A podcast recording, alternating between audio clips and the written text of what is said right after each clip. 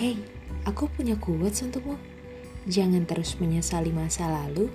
Lakukan yang terbaik di setiap kesempatan yang kamu miliki." Welcome to podcast Di Masa Muda.